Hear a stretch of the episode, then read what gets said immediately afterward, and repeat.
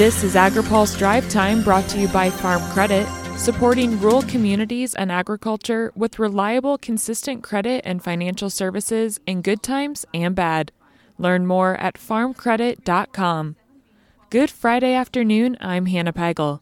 The herbicide glyphosate, the active ingredient in Roundup, will continue to be used in the European Union, but will have some new restrictions, including a ban on pre harvest applications as a desiccant.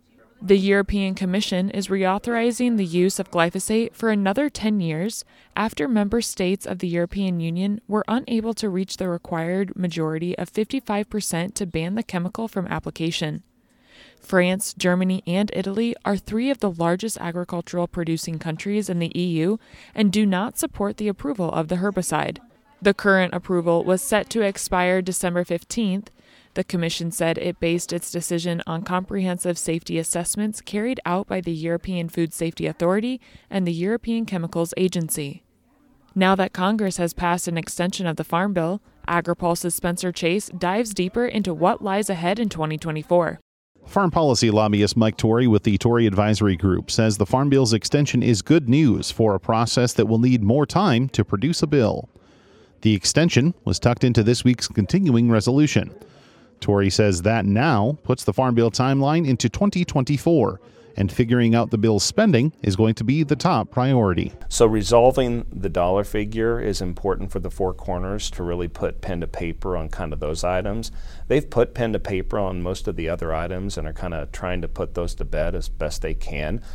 The short, quick answer here, though, is that they really need to, probably in my view, have this thing done before July 4th. Um, the earlier, the better, in order to, to have any chance of getting it done in the in the new fiscal year. You can hear more from Torrey, American Soybean Association leader Josh Gackle, and USDA Rural Development Deputy Undersecretary Farah Ahmad in this week's AgriPulse Newsmakers. Reporting from the National Association of Farm Broadcasting's annual convention in Kansas City, Spencer Chase, AgriPulse. World leaders will be coming together in Dubai at the end of the month for COP28.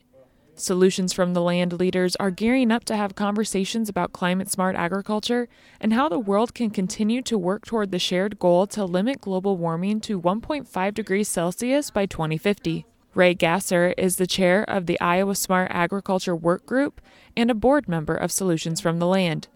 He says the organization is getting ready to share how agriculture can be part of the equation in lowering greenhouse gas emissions. So, we work with other international farm and agriculture organizations to share a, a more positive message about agriculture and to try to uh, dispel some of the myths that are out there about agriculture and, the environment and how we, uh, how we react and, and how we should react.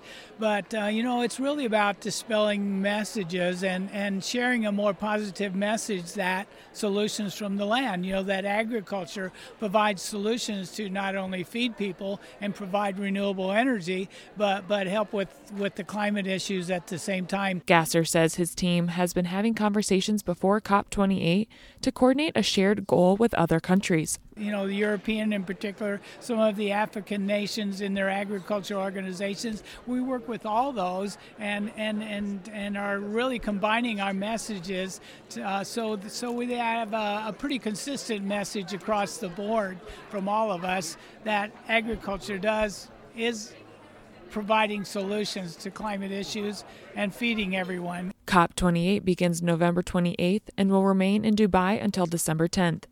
Now, here's a word from our sponsor. Today's AgriPulse Drive Time is brought to you by Farm Credit. Farm Credit supports rural communities and agriculture with reliable, consistent credit and financial services in good times and bad.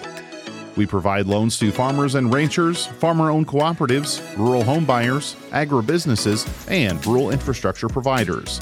As cooperatives, we're locally owned and governed. We help agricultural producers feed the world.